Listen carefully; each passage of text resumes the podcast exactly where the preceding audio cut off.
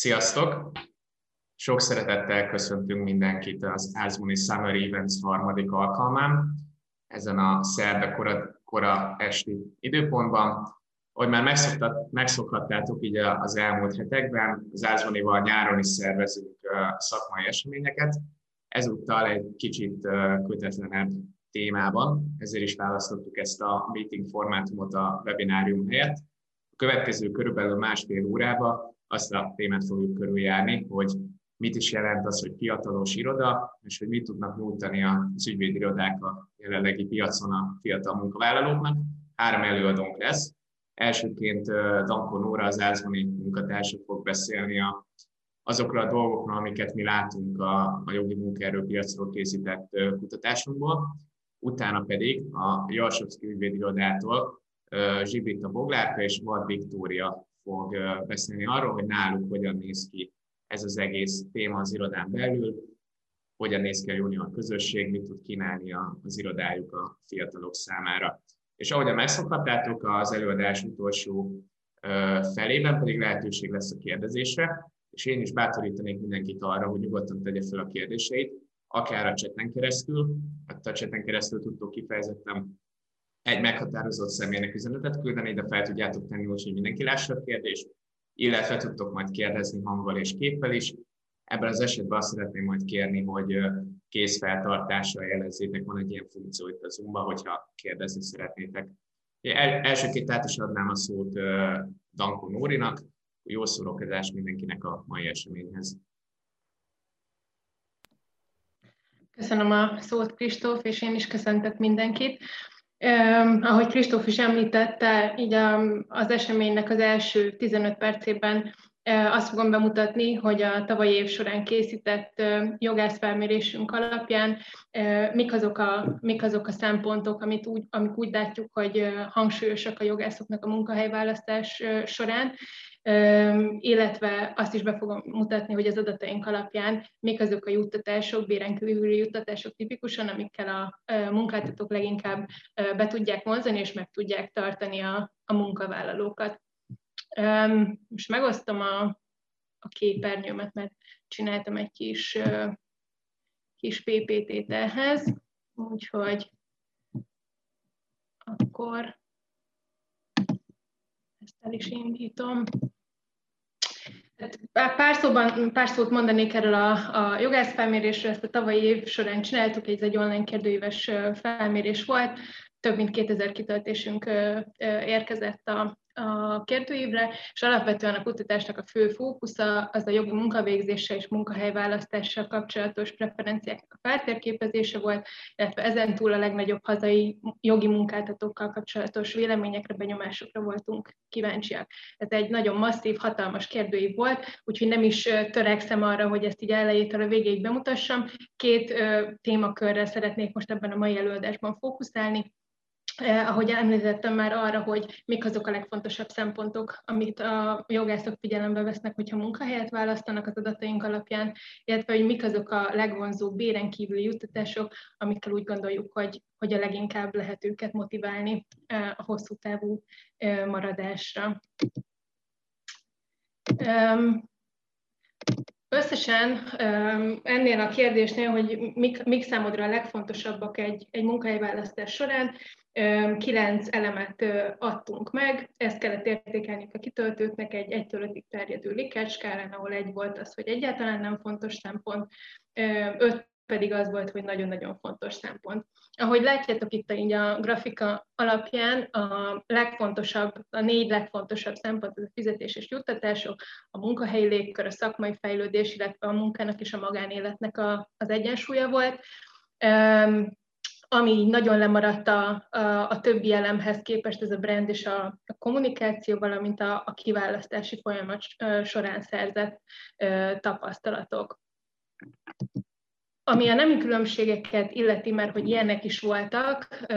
ezekben a szempontokban, azt láttuk, hogy alapvetően a nőknek mindegyik szempont ez lényegesebb volt, tehát többen jelölték meg azt, hogy mondjuk nagyon fontos számára az adott az adott szempont, viszont szignifikáns különbség csak ezekben a kategóriákban született, tehát a nőknek sokkal fontosabb volt a, a munkahelyi légkör, a work-life balance, a munkahelyi stressz, munkakörnyezet, Hogyha ezeket így megpróbáljuk megfogni és egy csoportba rendezni, akkor azt látjuk, hogy ezek mind, mind olyan szempontok, amik valahogy a szociális kapcsolatoknak a fenntartásához, illetve a mentális egészségnek a megőrzéséhez kapcsolódnak, úgyhogy ezek alapján azt látjuk, hogy hogy, hogy ezek a szempontok a, a nőknek sokkal, sokkal lényegesebb, mint a férfiaknak. Az egyetlen kategória, ami a férfiaknak fontosabb volt, az a, az a nemzetközi tapasztalatszerzésnek a lehetősége,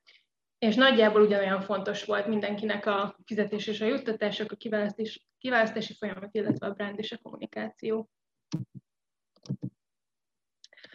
Um, fontos kiemelni szerintem azt is, hogy azért vannak végzettségbeli különbségek, um, az szerint, hogy kinek melyik szempont fontos, amikor munkahelyet választ. A joghallgatóknak a munkakörnyezet, nemzetközi tapasztalatok, kiválasztási folyamat, valamint a brand és a kommunikáció az szignifikánsan fontosabb volt, mint mondjuk már a jogi diplomával rendelkezőknek, vagy a szakvizsgázott jogászoknak. Ugye ezt láthatjuk, hogy ezek alapvetően ilyen, hát kicsit ilyen felszínesebb szempontok, amit a, a joghallgatók látnak egy adott munkahelyről, hogy milyen, a,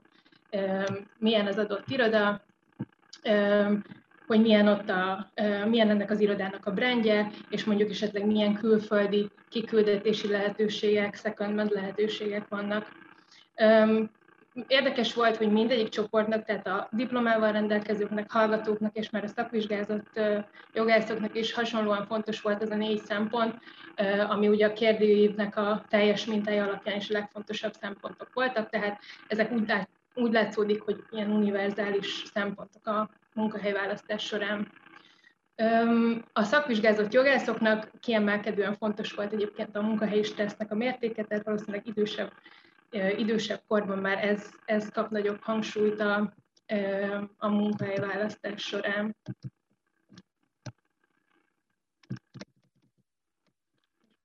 Nem tudom tovább lépni. Jó. Okay. És akkor térjünk is át a béren kívüli juttatásoknak a, megítélésére. Összesen 17 juttatási elemre kérdeztünk rá a, a kérdőívünkben, és ebben a Összesen 17 jutatási elemet soroltunk fel, ez, ez két különböző kérdésben szerepel, tehát nem egy, egy kérdésben fárasztottuk le a, a, a kitöltőket, és ezeket kellett értékelniük az alapján, hogy, hogy mennyire fontos az adott juttatási elem. Ami az eredményeink alapján látszódik, hogy az öt legfontosabb béren kívüli juttatás, az a vizsgák előtti fix tanulóidének a biztosítása, illetve még egy tanulmányokhoz kapcsolódó, kapcsolódóan a tanulmányi támogatás, a home office nagyon fontos, a bónuszrendszer, valamint ami szerintem nagyon érdekes, hogy számomra meglepő volt, hogy az egészségügyi juttatások is bekerültek ebbe a, a top 5-ös listába. Ami szintén szerintem meglepetés volt, hogy, hogy elmaradt a, a nagy átlagtól, és az utolsó helyen szerepel a céges csapatépítőknek a, a fontossága, ezt, ezt nem értékelték annyira lényeges juttatási elemnek a kitöltőink. Ugye ez, ezek az adatok, ezek a teljes mintára, tehát a teljes populációra vonatkoztak, tehát itt nem volt semmilyen egyéb szűrési szempont, ami alapján ezeket az eredményeket kihoztuk.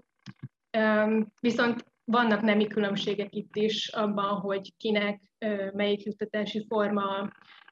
az inkább a lényeges. Itt rózsaszínnel jelöltem azokat a kártyákat, amik a nőknek lényegesebben fontos juttatási elemek. A, a többi juttatással kapcsolatban nagyjából így egy, egy szinten mozogtak a, az eredmények, viszont volt, volt kettő, ez a bónuszrendszer, illetve a céges autó, ahol nagyjából hasonló eredmények születtek, ugyanakkor a férfiaknak a, fontosabb szempont volt a céges autó, mint a bónuszrendszer. Tehát összességében azt látjuk, hogy a, hogy a nőknek, a nőket jobban lehet motiválni béren kívüli juttatásokkal, mert egyébként az összes szempontot a céges autó és a bónuszrendszer kivételével a nők ítélték fontosabbnak, és a férfiakat pedig olyan materiális juttatási elemekkel lehet leginkább motiválni, hogyha az ő megtartásukban gondolkozunk, mint például az autó vagy a versenyképes bónuszrendszer. A jogászok körében különbség van egyébként az szerint is, hogy hány év tapasztalattal rendelkezik az adott illető, és hogy ez alapján milyen juttatási formákat részesítenek előnybe. Talán nem túl meglepő módon a pályakezdők, tehát a 0-2 év tapasztalattal rendelkezőknek nagyon fontosak a tanulmányokhoz kapcsolódó támogatási formák, mint például a tanulmányi támogatás, vizsgák előtti fix tanulóidő biztosítása, valamint emellett megjelenik a home office lehetőség, ami talán így a vírushelyzetnek köszönhetően is még inkább előtérbe került. Már a tapasztaltabb ügyvédjelölteknél azt láttuk, hogy a tanulmányi támogatásnak a helyébe a bónuszrendszer lépett, tehát ilyenkor már valószínűleg nem annyira a különböző szakjogászi vagy egyéb elemképzéseknek a, a, a végzésére helyezik a hangsúlyt, hanem inkább egy, egy versenyképes juttatási csomag elérésére törekednek, és ez, így egyébként a tapasztaltabb jogászoknál is mérvadó lesz, tehát a három-nyolc év tapasztalattal rendelkezőknél is ezt a három elemet láttuk. A tapasztaltabb, tehát 8 plusz év tapasztalattal rendelkezőknél a, nyilván a tanulmányi támogatáshoz vagy tanulmányokhoz kapcsolódó juttatások háttérbe szorulnak, és ők egyébként az egészségügyi juttatásokat részesítik előnyben ehelyett. És hát kérdés ugye az, hogy a jövő az mit mutat, hogy a, joghallgat, a mostani joghallgatók mit mondanak arról, hogy számukra mik a legmotiválóbb béren kívüli juttatások. Ami azonos a teljes mintával, vagy igen, a teljes mintával, az a fix tanulóidő, a tanulmányi támogatás és az egészségügyi juttatások, ami ilyen különlegesség a, a joghallgatóknak a körében, az, az az utazási támogatás, ez nyilván talán érthető így a, a hallgatóknak a helyzetéből, illetve a belső képzések és tréningek, ez pedig valószínűleg annak köszönhető, hogy, hogy úgy érzik, hogy a, az egyetemi képzésben mondjuk nem kapják meg azt a megfelelő gyakorlati oktatást, amire mondjuk szükségük lehet akár egy gyakorlati helyen, akár később ügyvédjelöltként.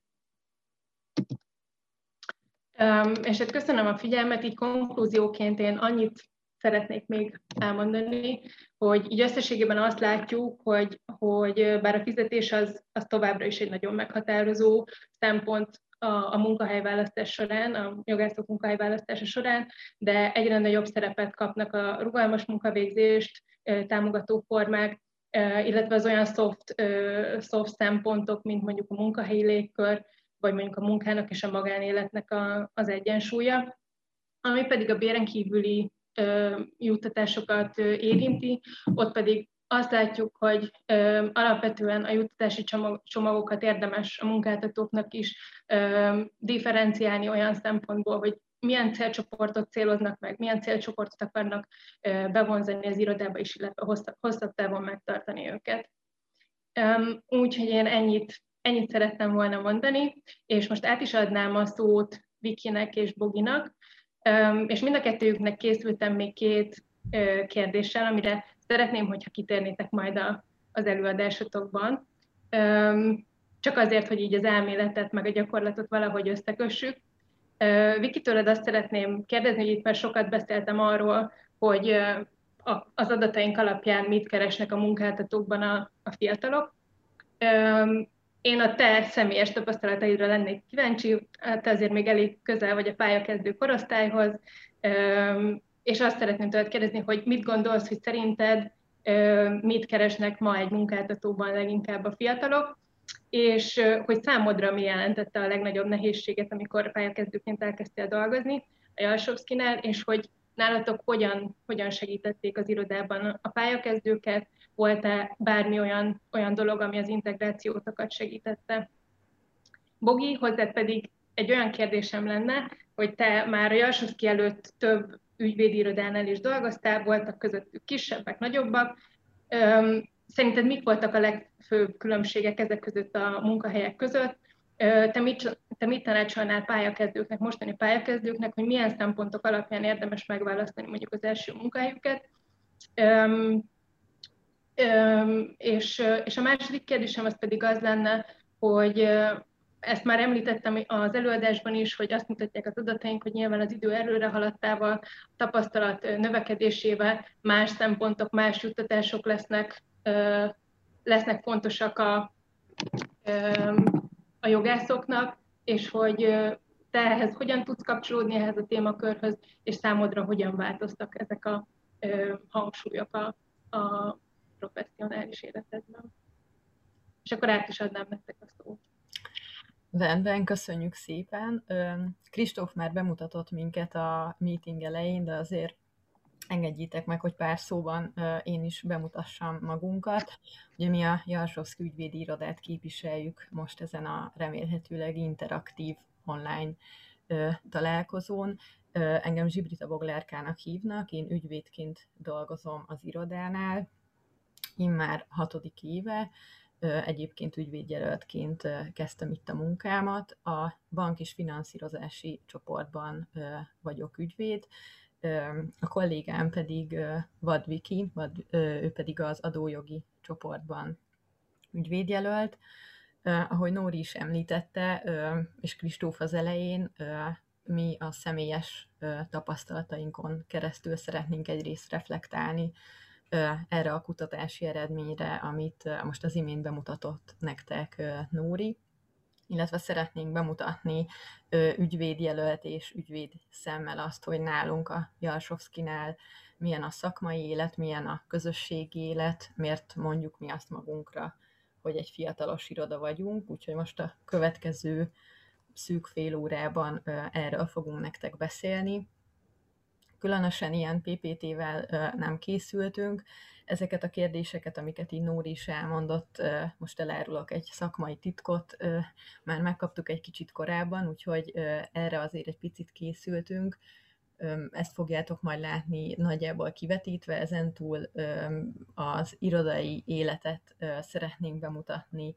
egy-két hangulatképen keresztül, hogy lássátok, hogy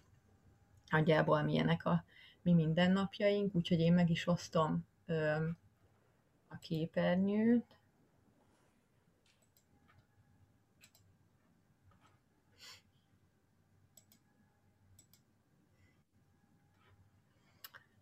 És akkor a Vikinek át is adom a szót. Sziasztok, Vad Viktória vagyok. Hát, mint ahogy Bogi is elmondta, ügyvédjelölt az irodánál. Én tavaly szeptemberben kezdtem, tehát tény és való az, amit a Nóri is mondott, hogy, hogy én még eléggé közel vagyok a tűzhöz így az egyetem után. Én alapvetően itt az adótanácsadás és a korporát csoportokba kerültem be azzal a célral, hogy majd az adótanácsadás lesz később a, a fő csapásirány, és tényleg ez így történt. Most már így bő tíz hónap távlatában ezt ki is mondhatjuk, hogy, a, hogy az adón vagyok most már ügyvédjelölt és alapvetően itt hát a, a kérdésekre, amiket Núri feltett, szeretnék először kitérni így a saját tapasztalataim alapján, de azt előre vetítem, hogy, hogy azért az én munkakeresésemet és az én munkába állásomat nagyban befolyásolta az a furcsa helyzet, amivel most itt az elmúlt másfél évben a Covid-dal küzdöttünk így, így az első kérdésre is az egyetemről kilépve, hogy mit is keresünk vajon mi fiatalok egy munkáltatóban, én mindamellett, amit Núri elmondott, és így gyorsan le is jegyzeteltem, hogy fizetés, juttatások, légkör, szakmai fejlődés és work-life balance, én emellett azért egy ötödik fontos elemnek rögtön behoznám azt, hogy, hogy így tavaly nyáron azért az ember a stabilitást is kereste azzal, amikor hirtelen a pályára igyekezett belépni, vagy legalábbis nálam ez nagyon jellemző volt. Hát én azzal szembesültem, amikor kiléptem az egyetemről, hogy egyrészt sokkal kevesebb meghirdetett pozíció volt, mint korábban, másrészt pedig azokra a pozíciókra ugye nyilván többen jelentkeztünk, úgyhogy borzasztó nagy verseny volt. Szerintem a, az, hogy mit kerestem én igazán tavaly, az mindemellett, ami tényleg a, az Arzboni felméréséből is kiderült, mindemellett nagyon-nagyon komolyan megjelent az, hogy az ember igazából szeretett volna munkába állni, és egy kicsit egy bizonytalanság eluralkodott rajtam mindenképp, meg szerintem itt, itt nyugodtan beszélhetek a tavaly végzett jogász generációról, hogy itt, itt egy nagyon komoly ilyen bizonytalan helyzetbe kerültünk. Ami, ami mindenképp kiemelendő, hogy, hogy a, a munkáltatókban a, a juttatások, az előre menetel, a perspektíva és a közösség mellett az ember nagyon-nagyon próbált egy olyan helyre bekerülni, ahol tulajdonképpen átvészelheti ezt, a, ezt az egész furcsa helyzetet. Én nagyon remélem, hogy mások nem fognak már ebbe beleesni, viszont azt így előrevetítem, hogy, hogy én abszolút megtaláltam itt a, a számításomat a Jalsovszkinál, és nekem ö, tulajdonképpen az elvárásaim teljes mértékben megtérültek így az elmúlt hónapokban, és egyre inkább azt érzem, hogy, hogy egy nagyon-nagyon jó első munkahelyet találtam, és remélhetőleg hát még akár utolsót is itt a, a mi berkeinken belül. A munkába állás kihívásainál, ami a második kérdés volt itt, itt tényleg a munkakeresésben, amit már elmondtam, hogy nagyon be volt szűkülve a piac, nagyon rossz, tehát a lehetőségek nem voltak olyan széles körűek, mint szoktak lenni, így, így nehezebb volt maga az is, hogy az ember találjon egy, egy pont olyan munkáltatót, amilyet szeretett volna. Nekem nagyon-nagyon komoly célom volt az, hogy, hogy adójoggal foglalkozhassak, mert én már az egyetem alatt is ebben az irányban próbáltam a, a szakmai életemet egy kicsit így terelgetni, és hála Istennek, hát ez sikerült is, úgyhogy ez, ez mindenképp nagyon pozitív. A, a munkába állás után pedig jött ugye a fekete leves, ahogy a tapasztaltabbak szokták mondani,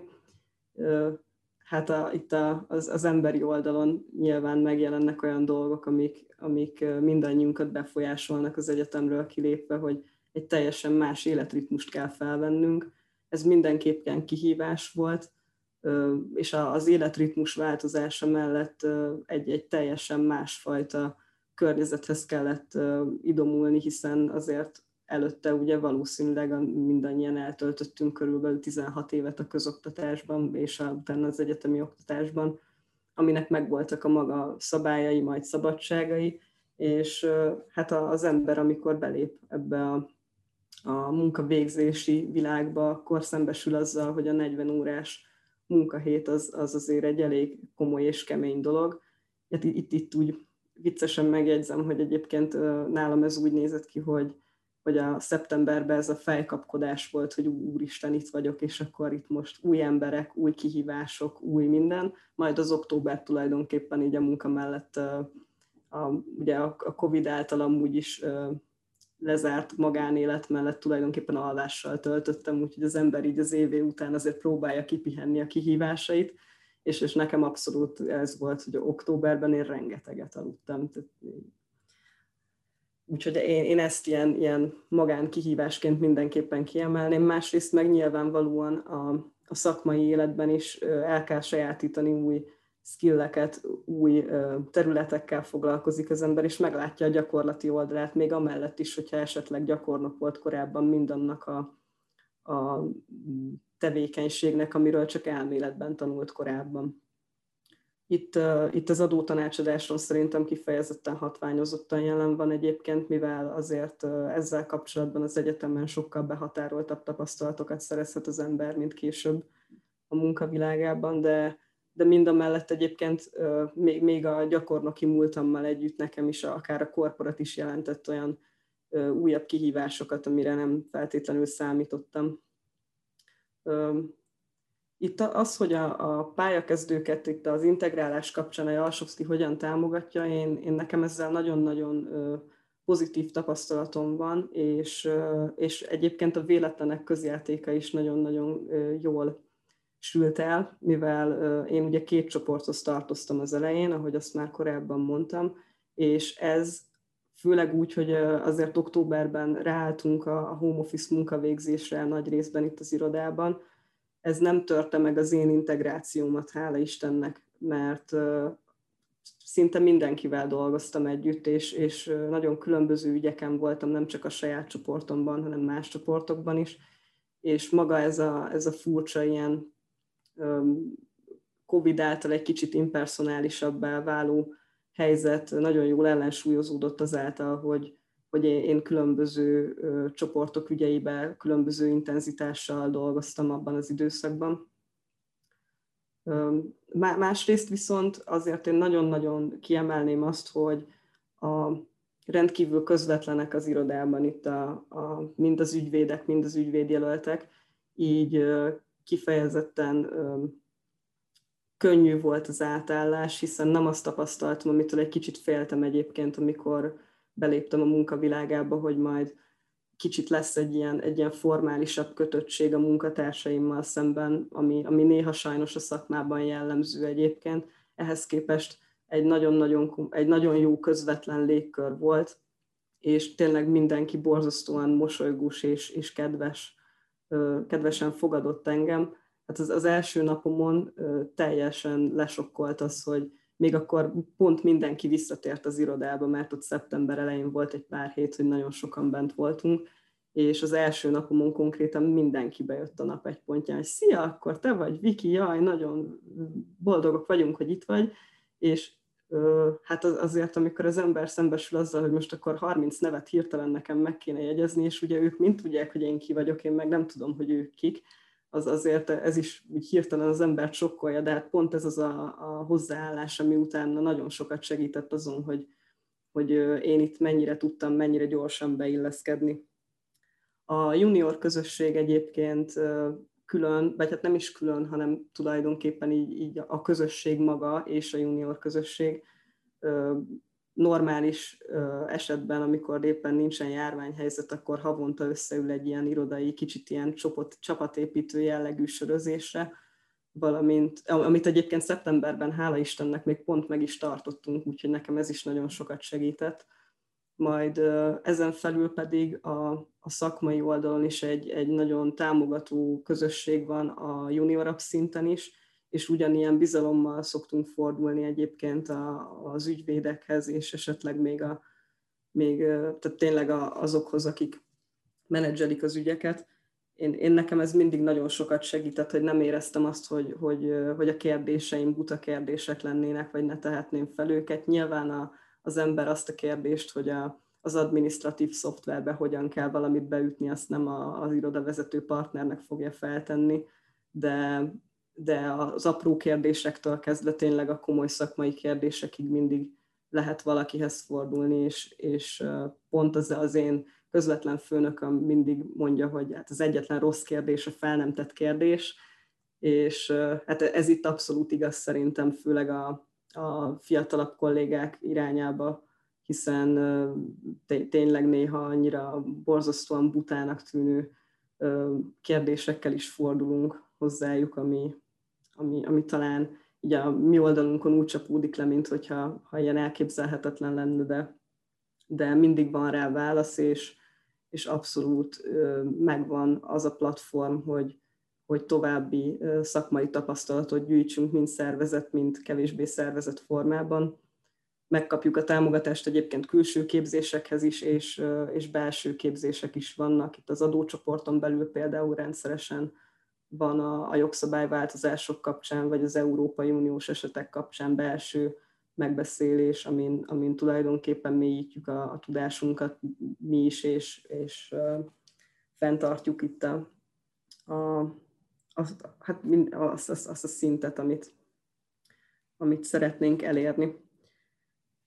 Még gyorsan itt belenézek, mert itt lejegyzetelgettem egy pár dolgot, mert azért itt így próbáltam átgondolni előre, hogy, hogy mik lehetnek azok a dolgok, amiket szeretnék elmondani, de, de azt hiszem, hogy ami mindenképpen egy, egy nagyon komoly tanulság, és én borzasztóan hálás vagyok érte, az az, hogy én egyébként is nagyon törekedtem arra, hogy jó közösségbe kerüljek a, a pályaválasztás, vagy hát nem is a pályaválasztás, hanem a munka,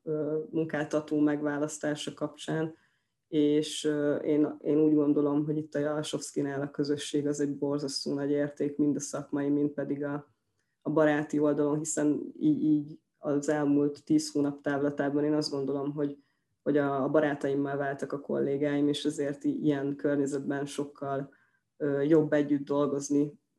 ahol, ahol helye van egy bizonyos szempontból a, a poénoknak és szórakozásnak is, amellett, hogy nagyon komoly szakmai munka folyik. Úgyhogy én körülbelül ennyit gondoltam, hogyha bármilyen kérdésetek van, akkor azt majd szívesen megválaszolom én is, és Bogi is, de akkor szeretném Boginak átadni a szót, hogy ő is a, válaszoljon azokra a kérdésekre, amelyeket feltettek neki. Köszi szépen, igen, akkor ahogy az elején említettem, én kicsit szeniorabb oldalról fogom azt bemutatni, hogy nálunk milyen a, közösség, meg a, a szakmai munka, és egyébként az elején pedig akkor a Nórinak a kérdéseire reflektálnék. Ugye az volt az első kérdés, hogy szerintem mik a legfőbb különbségek kisebb irodák és az olyan hát butikirodák, bár talán mi már nem vagyunk butikiroda, majd erre is kitérek, az olyan irodák között, mint amilyen a Jalsovszki, illetve hogy én mit tanácsolnék a, a pályakezdőknek, hogy, hogy milyen szempontok alapján ö, érdemes munkahelyet választani, és hogy például a mi irodánk az kinek lehet jó választás. Egy kicsit a, a saját ö, a tapasztalataimon keresztül fogom azért ö, er, ezekre a kérdésekre a választ megadni. Ugye onnan indulunk, hogy szerintem ö, kétféle ö, pályakezdő van, aki, aki már tudja, hogy milyen jogterülettel szeretne foglalkozni, mint például ugye a, hogy a Viki is említette, hogy ő mindenképpen adójogi vonalon szerette volna magát fejleszteni, és az olyan frissen végzett jogászok, akik még nem teljesen biztosak abban, hogy milyen területen akarnak majd hosszú távon széleskörű szakmai tudást szerezni. Nyilván itt arra gondolok azért, hogy bizonyos jogágakon belül nincs elképzelésük, tehát nyilván, ha valaki a büntető jog iránt érdeklődik, vagy a polgári jog iránt, akkor azért ez már ugye egyetem elvégzésekor tiszta a fejében, de hogy például, hogyha a polgári jogon belül, vagy akár azon belül gazdasági jogon belül ő még nem nagyon tudja, hogy, hogy mit szeretne, akkor szerintem arra nagyon jó alkalom egy kisebb iroda, ahol biztos vagyok benne, hogy az ügyek nek a megosztása a, a, az ott dolgozók között az, az sokkal sokrétűbb. Tehát én is, amikor elvégeztem az egyetemet, én egy kisebb, abszolút magyar tulajdonú ügyvédi irodánál helyezkedtem el ügyvédjelöltként, ahol egyébként gyakornok is voltam, tehát ez is szerintem sok mindenkinél lehet egy jó tanács, hogy, hogy érdemes egyébként már gyakornokként is olyan irodához esetleg megpróbálni bekerülni, ahol már tudja az ember, hogy szívesen dolgozna hosszú távon, mert például nekem a saját személyes tapasztalatom az volt, hogy működik az, hogy utána, ha elvégzi az ember az egyetemet, és egyébként már gyakornokként bebizonyította, hogy tudnak együttműködni, akkor utána ügyvédjelöltként is ott tud maradni az adott irodában. És ennél a kisebb irodánál én nagyon sok féle ügyel találkoztam, tehát ingatlanjogtól kezdve céges társasági jogon keresztül tényleg mindenféle jogterületen, ami az ügyfél igénye volt, abba betekintést nyertem, és nem a földhivatalba járkálás és a kávéfőzés volt a feladatom, amitől így biztos félnek sokan az elején, hanem abszolút a érdemi szakmai munkát tudtam végezni, viszont azért azt éreztem, hogy a hosszú távú célom az nem az, hogy mindenhez értsek egy kicsit, hanem szerettem volna egy területen mélyebb szakmai tudást szerezni, és ebben az irodában jöttem arra rá, hogy az, ami úgy engem érdekel, az igazából abszolút az üzleti világ, és ezen belül meg, meg ez a pénzpiaci terület, amivel ma is foglalkozom. És ezután egyrészt szerintem, ami még tudja segíteni a, a, az adott személy, szemét a pályaválasztásnál, hogyha én, legalábbis nekem ez az életutam, hogy én szerettem volna egy posztgraduális képzést is elvégezni ezen a területen, amire végül is itt a kis, kisebb irodában rájöttem, hogy engem jobban érdekel, és erre így akkor elmentem külföldre, és egy ezt kapcsolódó velelemet meg tudtam szerezni. Ugye a másik az, hogyha valaki tényleg tudja, hogy milyen terület érdekli, akkor, akkor nyilvánvalóan az elérhető adatbázisokból fel tudja mérni azt, hogy a magyar ügyvédi irodai piacon melyik az az iroda, aki, aki neki ebben segítségére lehet. És például a Mihalsovszki ügyvédi iroda az egy adójogi butik irodaként alapult 15 évvel ezelőtt. Ez ugye azt jelentette, hogy abszolút adó joggal kapcsolatos tanácsadásra specializálódott, és a mai napig egyébként ez a kor terület az, ami a, a csoportok közül a legnagyobb létszámú ügyvédet, ügyvédjelöltet foglalkoztatja, de értelemszerűen azért mi már kicsit kinőttük ezt a butik irodai jelleget, mert azzal, hogy, hogy valaki elkezd egy területen tanácsot adni, ugye sok ügyféllel találkozik, és ennek a sok ügyfélnek a konkrét adójogi kérdésein túl lehetnek más jogterületet érintő kérdései, amit azért ez egy bizalmi viszony, tehát nyilván az ember nem szívesen engedi el az ügyfeleit, ezért nyilván szeretné kiszolgálni ezeket az igényeit is, és akkor ez ilyen organikusan fejlődött a mi esetünkben, hogy egyre több olyan jogterületen is adtunk tanácsot, ami, a, ami az ügyfelek részéről igény volt, úgyhogy ma már igazából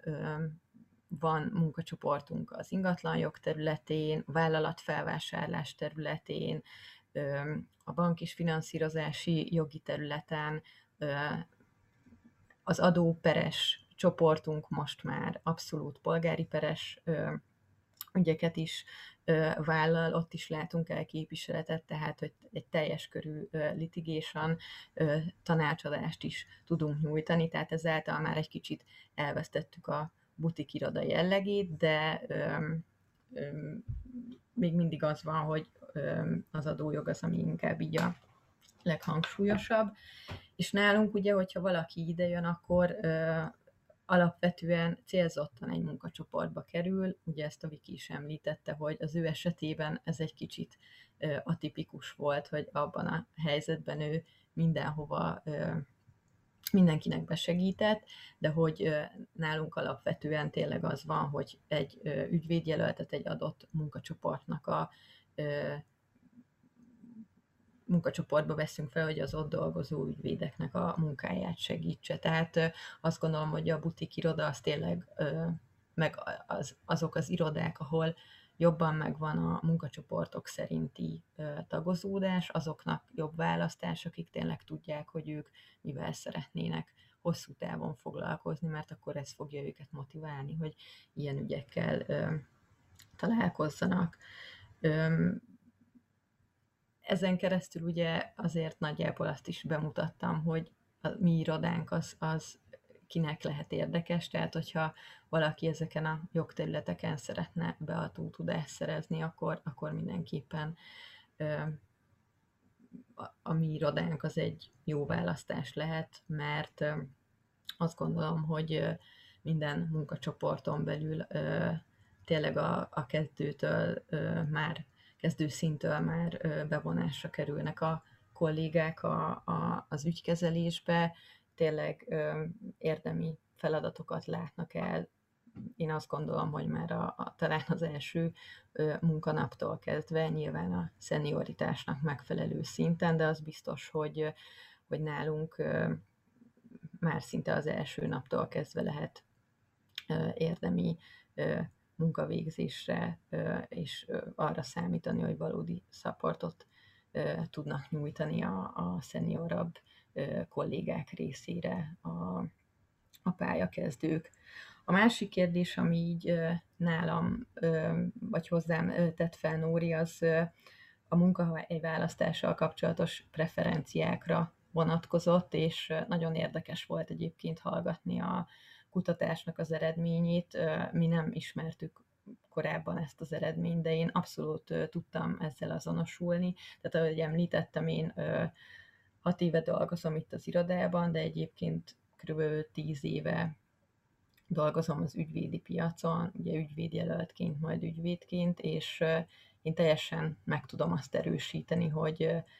pályakezdőként mik voltak azok a szempontok, amik, amik, amiket én szem előtt tartottam, teljesen kolleráltak azzal, amit megjelent a, a kutatás eredményeként is, és, és az, ami pedig most már ugye szakvizsgázottként, ha munkahelyválasztáson gondolkodnék, akkor egyébként nekem fontos lenne, az, az mindenképpen tényleg egyezik azzal, amit a Nóri is mondott, tehát a munkahelyi stressz volt talán az, amelyik leginkább a szakvizsgázott jogászoknál egy preferencia volt. Igen, hát az ügyvédi piac azért az mindenképpen olyan, hogy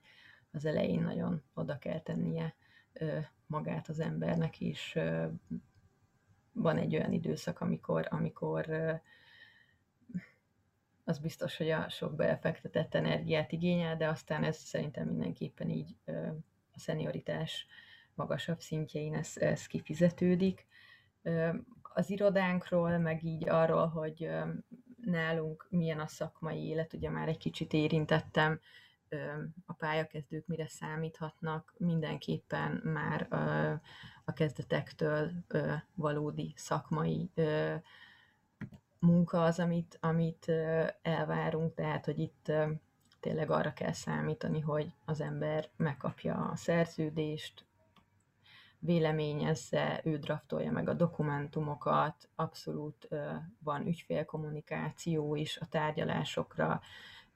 az ügyfélegyeztetésekre. Visszük már az elejétől kezdve a fiatalabb kollégákat is, pontosan azért, hogy egyrészt minél hamarabb komfortosan érezzék magukat ezekben a szituációkban, és abszolút azt gondoljuk, hogy, hogy az a valós segítség, hogyha valaki így holisztikusan, meg komplexitásában is lát egy ügyfolyamatot, és tényleg nem, nem csak egy, egy adott feladat az, ami, amit rendszeresen ellát, ami szintén nagyon jó, hogyha valamiben ö, nagyon magabiztos, de azért, mivel mi mindig hosszú távon gondolkodunk ö, az emberekben, ezért ö, ez számunkra sem kifizetődő, hogyha már az elejétől kezdve nem vonjuk be a, a kollégáinkat az érdemi szakmai munkába. Egyébként magára a szakmai fejlesztésre is nagy hangsúlyt fektetünk, és ezt láttam, hogy a preferenciák között is azért így a fiatalabb korosztályban megjelent. Tehát nálunk például rendszeresek péntekenként ebédidőben az úgynevezett LTS-ek, ez a lunchtime seminar mozaik szó, amit akar. Itt tulajdonképpen arról van szó, hogy saját magunkat tartjuk szinten, fejlesztjük, hogyha Mm, van valamilyen érdekes téma, vagy egy olyan, nem tudom, jogszabályváltozás, vagy bármi, ami egyébként fontos lehet mindenkinek, hogy tudja, akkor ilyen előre meghatározott tematikák mentén mindenki előadást tart a többieknek, és akkor ezen keresztül tulajdonképpen így mindenki értesül fontosabb jogszabályi változásokról, bírósági gyakorlatról, tényleg, hogyha valamilyen érdekes ügy volt folyamatban egy-egy munkacsoportnál, akkor arról beszámolunk a, ennek keretében a többiek részére, hogy e, erről ők is okulhassanak, és ők is a jogilag releváns és fontos tanulságokat elvihessék magukkal, tehát abszolút szeretjük azt, hogyha így, így ö, ö, megosztjuk a, a közös, tehát a know-how-t, amit az egyes munkacsoportok ö, megszereztek.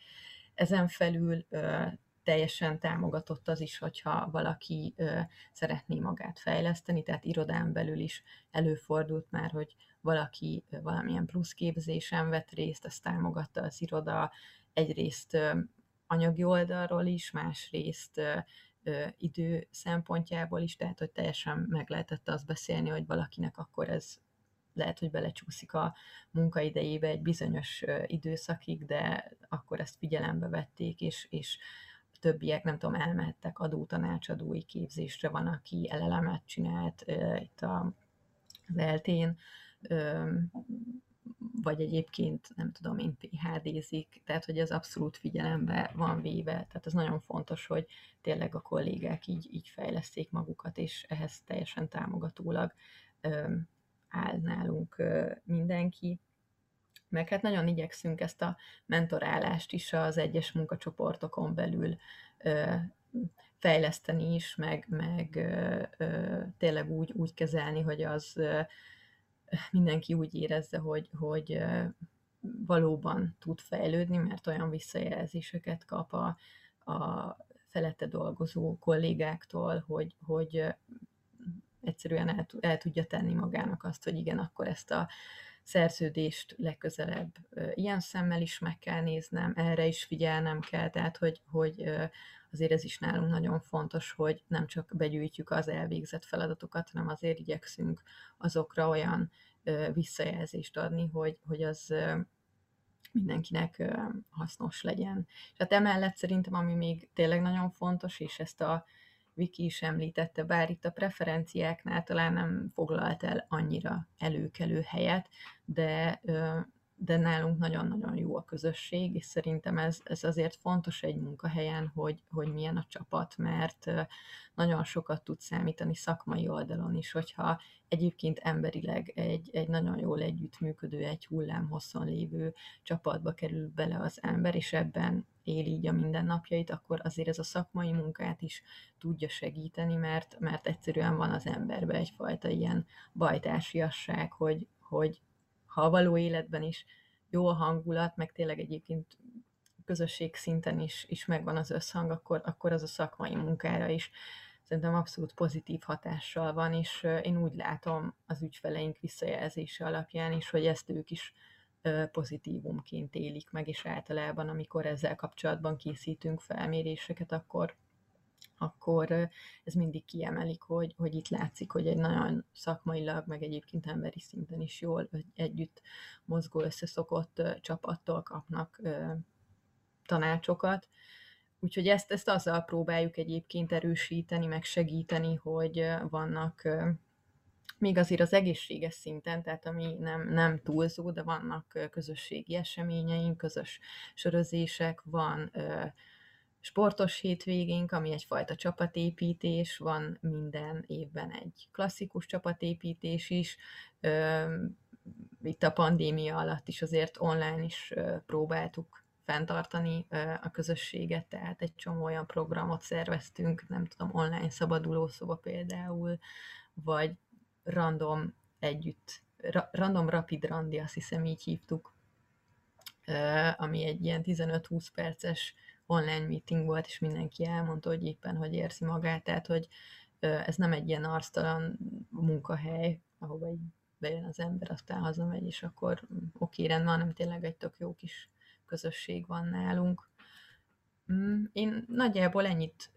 gondoltam elmondani, hogyha a Viki valamivel kiegészíti, akkor azt megköszönöm, és tényleg nagyon várjuk, hogy tegyetek fel kérdéseket, akár ugye a Nórinak is, vagy bármelyikünknek nagyon szívesen válaszolunk rájuk, akár az irodával kapcsolatban, vagy úgy egyébként, ami személyes tapasztalatainkkal kapcsolatban, így a munkaerőpiac útvesztőiben. Még talán annyival szeretném így Bogit kiegészíteni, mert rácsatlakoznék arra a gondolatmenetre, hogy a jelöltek az első pillanattól azért tartalmas munkát végeznek nálunk,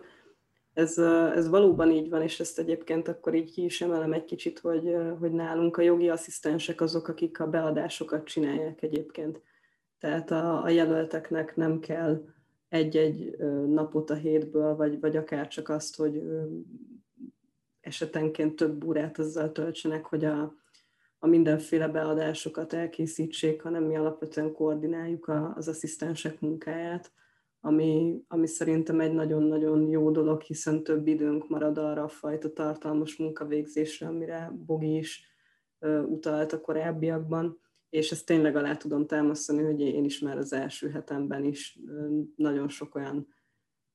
szerződést láttam, vagy, vagy csak simán kaptam fordítási feladatokat, amik, amik már nem, nem ezek a nagyon technikai jellegűek voltak, hanem ez a hirtelen mélyvíz típusú megközelítés, viszont minden, egy, minden támogatást megkap az ember ahhoz, hogy megtanuljon úszni ebben a mély vízbe, úgyhogy én csak ennyit szerettem volna még hozzátenni.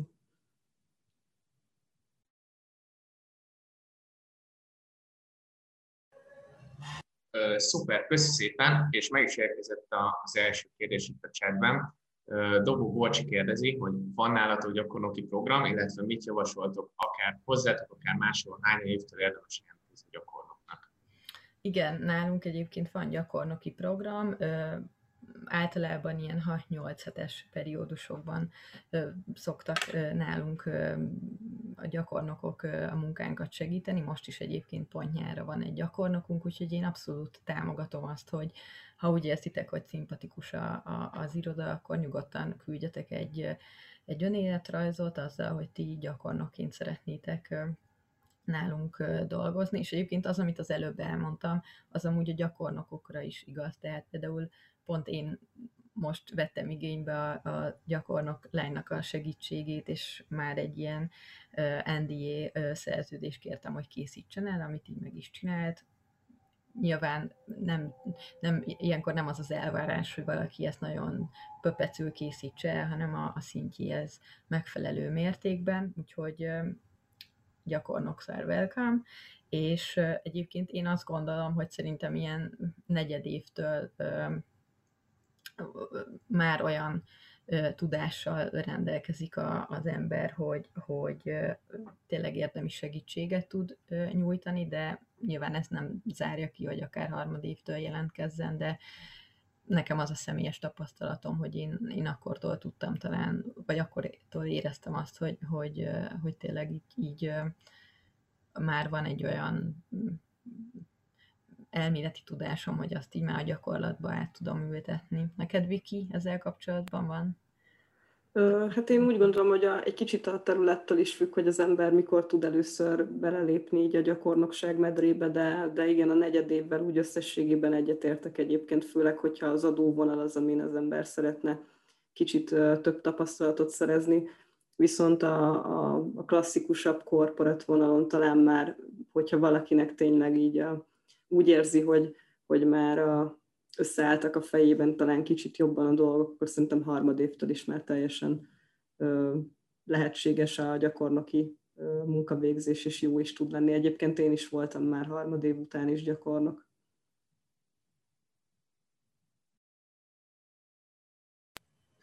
Szuper, köszi szépen a választ. Akkor további kérdéseket nyugodtan küldjétek a chatbe, vagy hogyha jelentkeztek, akkor hanggal és képpel is fel tudjátok tenni a kérdést.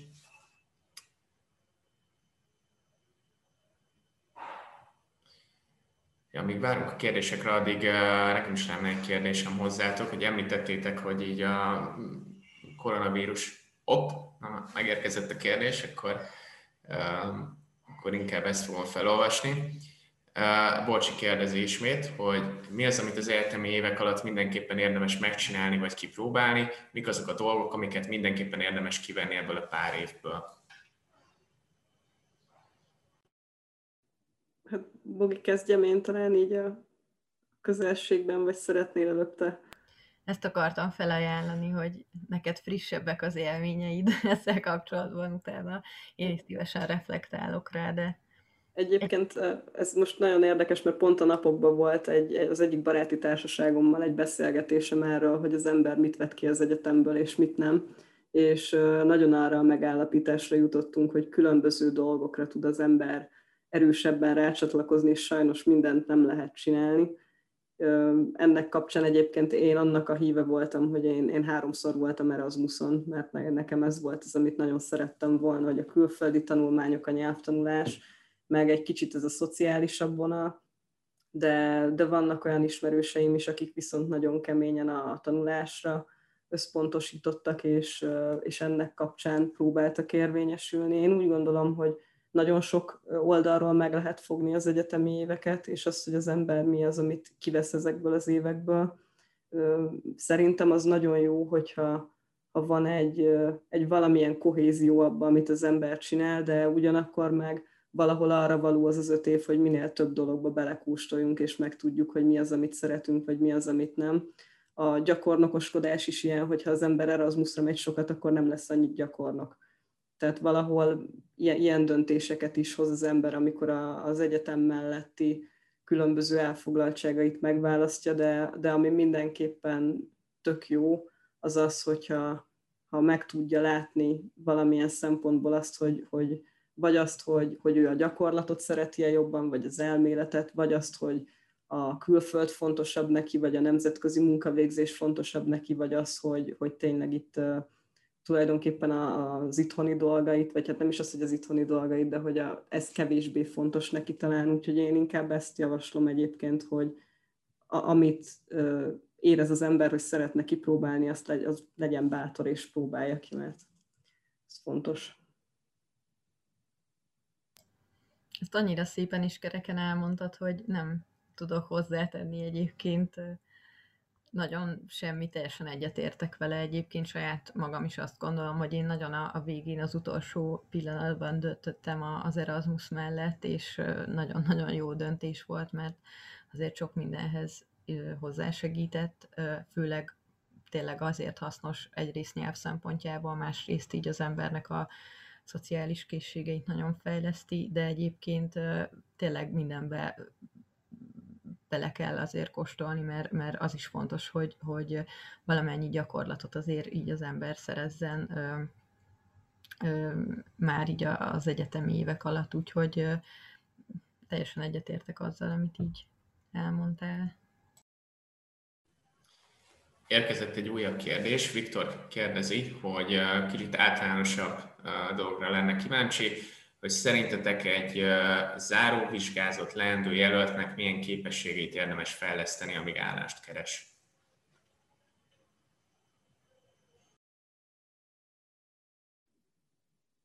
Bogi, neked van valami? Hát szerintem, hogyha nem tudom, mik a céljai, a, a nyelvi készségek szerintem azért most manapság már nagyon fontosak, és megmondom őszintén, hogy nem tudom, hogy,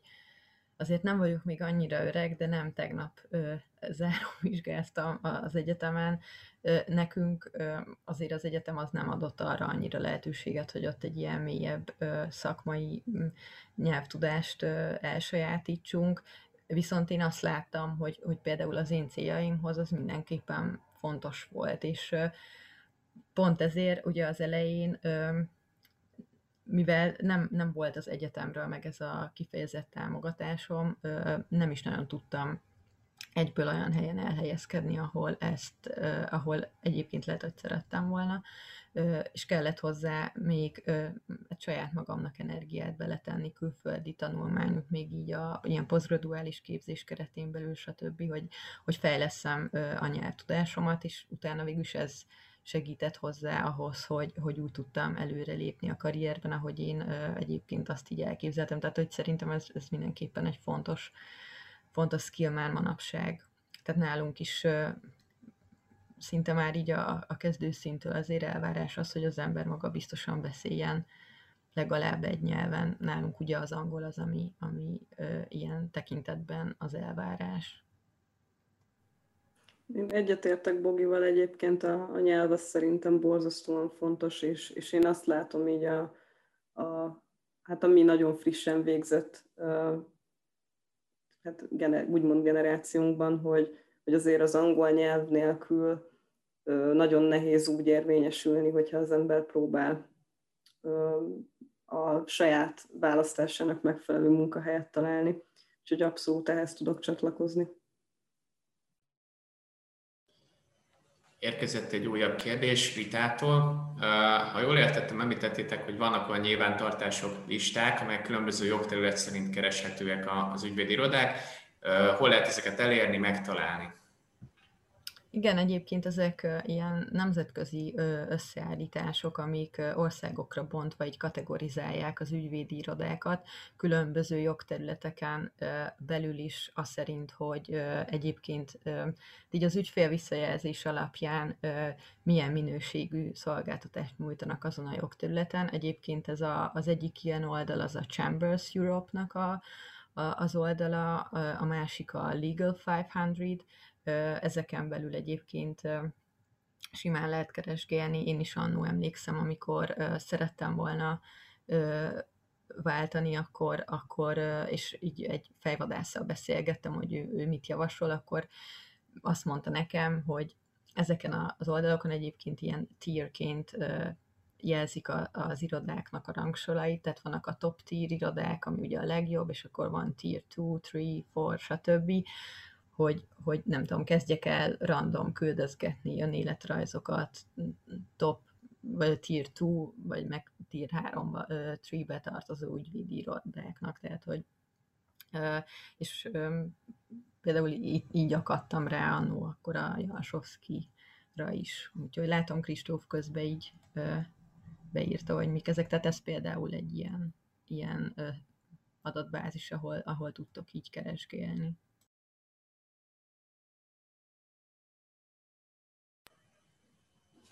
Köszönjük a választ. További kérdéseket is küldjétek, de addig én felteszem az előzőt, amit már felszedtem volna tenni,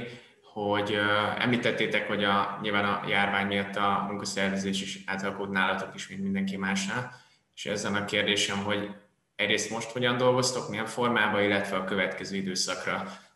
mit láttok? Igen, hát ez ugye szerintem mindenkire hatással volt. A járvány előtt nálunk abszolút irodai munkavégzés volt a jellemző. Nyilván, amikor beütött ez a pandémiás időszak, a korlátozások, lezárások, stb., akkor mi is átálltunk teljes otthoni munkavégzésre, és hát nagyjából követtük egyébként így a, a, az ilyen kormányzati intézkedéseknek az ívét ebben, tehát amikor kisebb enyhítés jött, akkor nálunk is jobban visszatért az irodai munka, majd amikor újabb szigorítások voltak, akkor ehhez mi is alkalmazkodtunk. Most egyébként már, hogyha remélem ki lehet jelenteni, hogy, hogy nagyjából lecsengett ez az egész, lekopogom, nem tartjuk meg a, a járvány előtti munkarendet teljes mértékben, hanem alkalmazkodunk ahhoz, ami egyébként szerintem így most már a trend lett, hogy van home office-ra lehetőség is nálunk. Mi most úgy dolgozunk, hogy valaki választhat, hogy ő szeretne irodában munkát végezni teljes munkaidejében, akkor mindig az irodában van, vagy pedig egy ilyen korlátozott home office elnevezés alatt fut nálunk ez a rendszer, ez pedig azt jelenti, hogy heti két napot tud otthonról dolgozni, home office-ból, és akkor ezt így előre lekommunikálja, megbeszéli a munkacsoportjában, hogy a, az adott héten, vagy a következő héten melyik lenne az a két nap, amikor ő otthon lenne, és a többi napot pedig az irodában tölti. Ehhez egyébként minden ilyen munkaeszközt, meg egyéb dolgot biztosítunk, ami ahhoz szükséges, hogy otthonról elérhetőek legyenek az irodai rendszerek, irodai nyilvántartások, hogy abszolút megoldott, meg felépített az, hogy, hogy otthonról is teljes értékű munkát lehessen végezni. Viki, tegyél hozzá, hogyha úgy érted, uh, hogy... Igazából én, én még annyit szeretnék talán hozzátenni, hogy, hogy arra egyébként van lehetőség, hogy amikor ilyen rend, rendkívüli okokból az embernek szüksége van esetleg egy-egy home office napra, akkor ezt egy ilyen előzetes jelzéssel, akár előző este, hogyha szól, akkor erre van lehetőség, és ez, ez például nagyon jól tud jönni, főleg az albérletben élő ügyvédjelölt, vagy nem ügyvédjelölt oldaláról, mint, mint ahogy én is vagyok, hogy ha például nem tudom, jön egy gázszerelő, akkor az ember otthon tud maradni home office-ba arra a napra, amikor őt várni kell, tehát ilyen szempontból a maga home office az egy nagyon hasznos kelléke lett a hétköznapjainknak.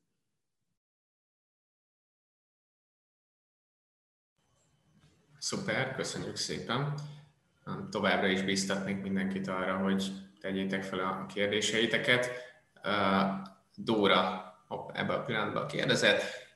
mennyire számít nálatok, illetve más ügyvédi irodáknál az oklevél minősítése? Erre egyébként én most tudok friss választ adni tulajdonképpen, vagy hát frissebbet.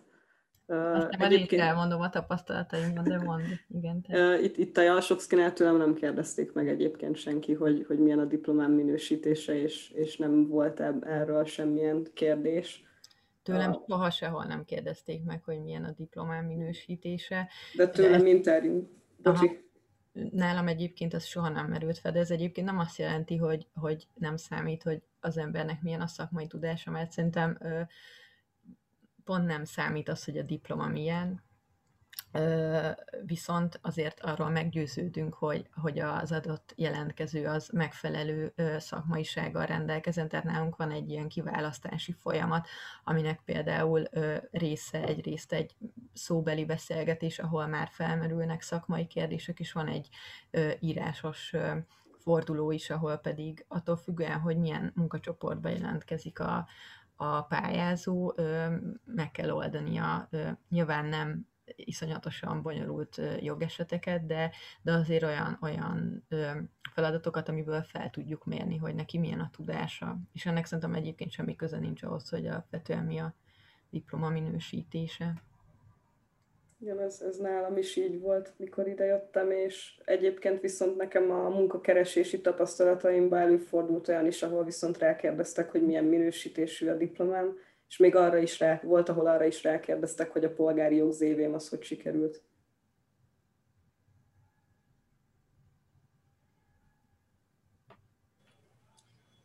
Szuper, köszönjük a, a választ. Szerintem amúgy ez, ez már egyre kevésbé tipikus, hogy a PZV-nek az eredményre rákérdeznek.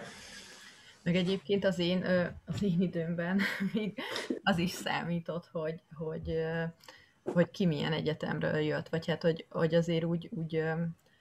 azt, azt, voltak olyan álláshirdetések annó, hogy nem tudom, a, most tényleg nem akarom mondani, csak hogy az XY egyetemről várjuk a jelentkezőket, stb. Én azt gondolom, hogy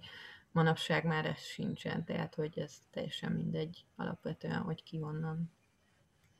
jön, hogyha tényleg olyan tudása van, ami, ami ö, nek értéke van a piacon, Szuper, köszi szépen a, a választ. Ha van kérdése bárkinek, akkor a, nyugodtan tegyétek fel a chatben, de kérdezhetek kamerával és képpel is.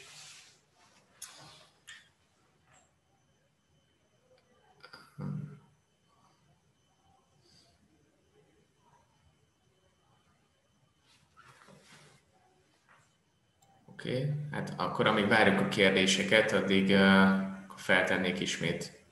én egy, én egy kérdést. Beszéltetek ugye erről, hogy az angol nyelv az manapság már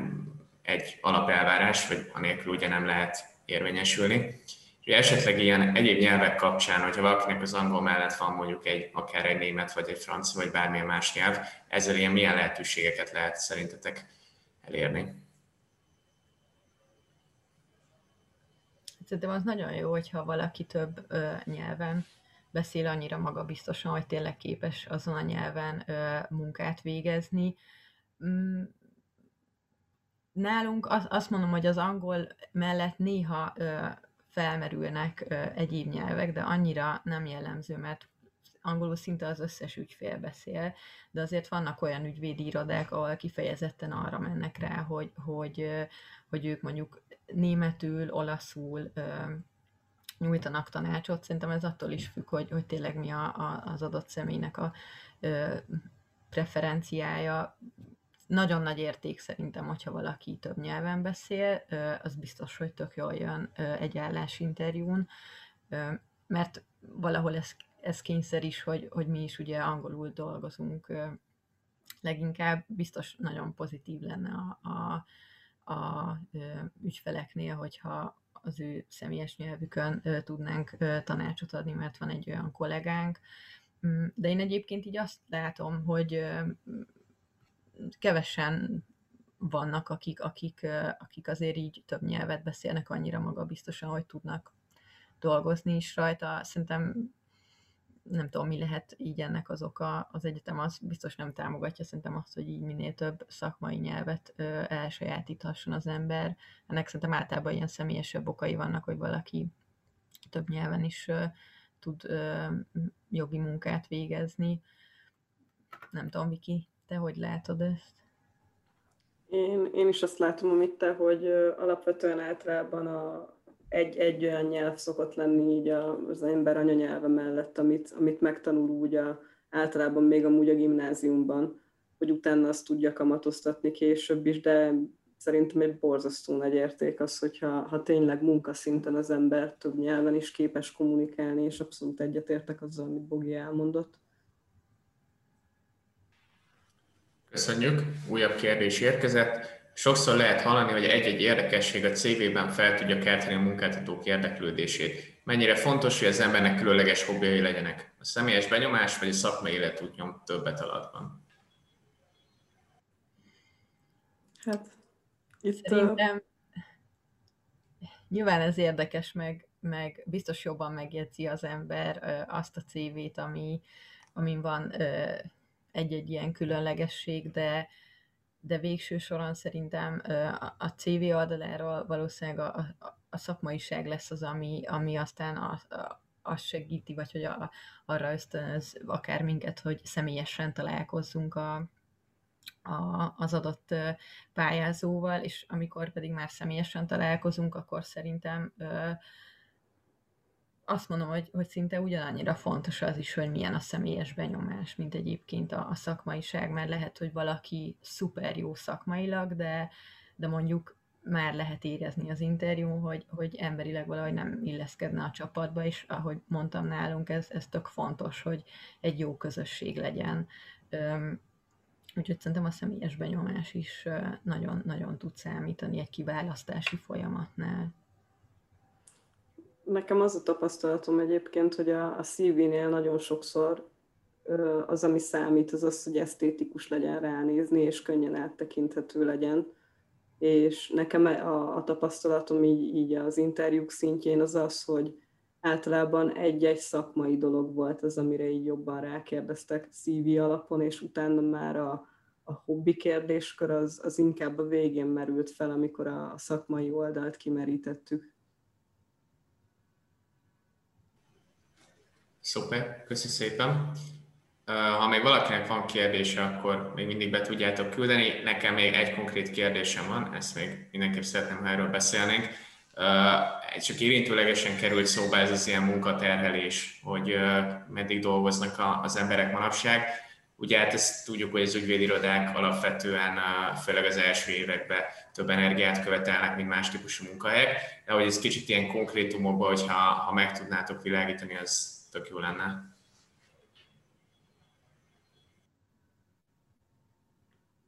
Kezdjem én, Bogi, vagy? Kezdheted, mert um, kezdte, és akkor majd én is így. Jó, jó. Um, hát nagyon sok horror story kering, ugye azért így összességében, főleg az egyetemi évek alatt, hogy ebben vagy abban az irodában mi történik, vagy mi nem történik, és hogy fog az ember végig éjszakázni minden nap, és jelöltként majd majd a heti 80 órás munkaheteket fogja csinálni, azért én, én nem gondolnám, hogy ez így működik, vagy legalábbis nálunk biztos, hogy nem így működik. Viszont azon a területen, ahol én vagyok, az adón ott van egy, egy elég komoly ilyen periodikussága, akár a bevallási időszakok kapcsán, akár hát ilyen gyakorlatilag eléggé hullámokban érkezik nagy mennyiségben a munka, és ez nyilván időnként azt jelenti, hogy az ember nem 8 órát van bent, de én nem gondolnám, hogy nálunk a, a, az átlagosnál komolyabb terhelés lenne, viszont az tény is való, hogy, hogy a, az ügyvédjelölti élet az, az azért egy, egy minisztériumi munkánál megterhelőbb tud lenni, de, de, de nekem tényleg az a tapasztalatom, hogy, hogy az esetlegesen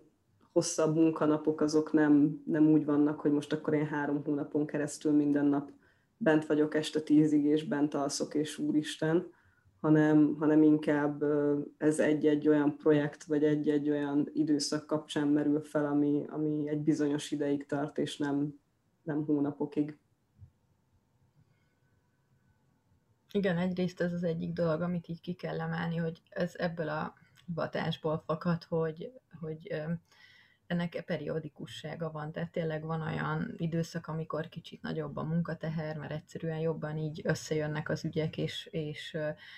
több mindent kell egyszerre kezelni, de van olyan időszak, amikor meg kicsit lazább is, tehát ilyen értelemben egy kicsit eltér a, a 8-tól 4-ig, meg 9-től 5-ig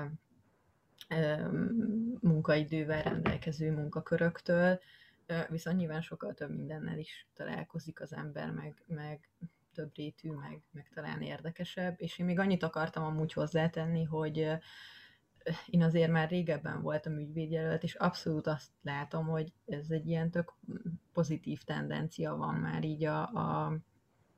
a munkaterre az ügyvédjelöltek esetében is, mert amikor még én voltam kezdő, akkor nálam tényleg így rendszeresen előfordultak az éjszakázások, hosszabb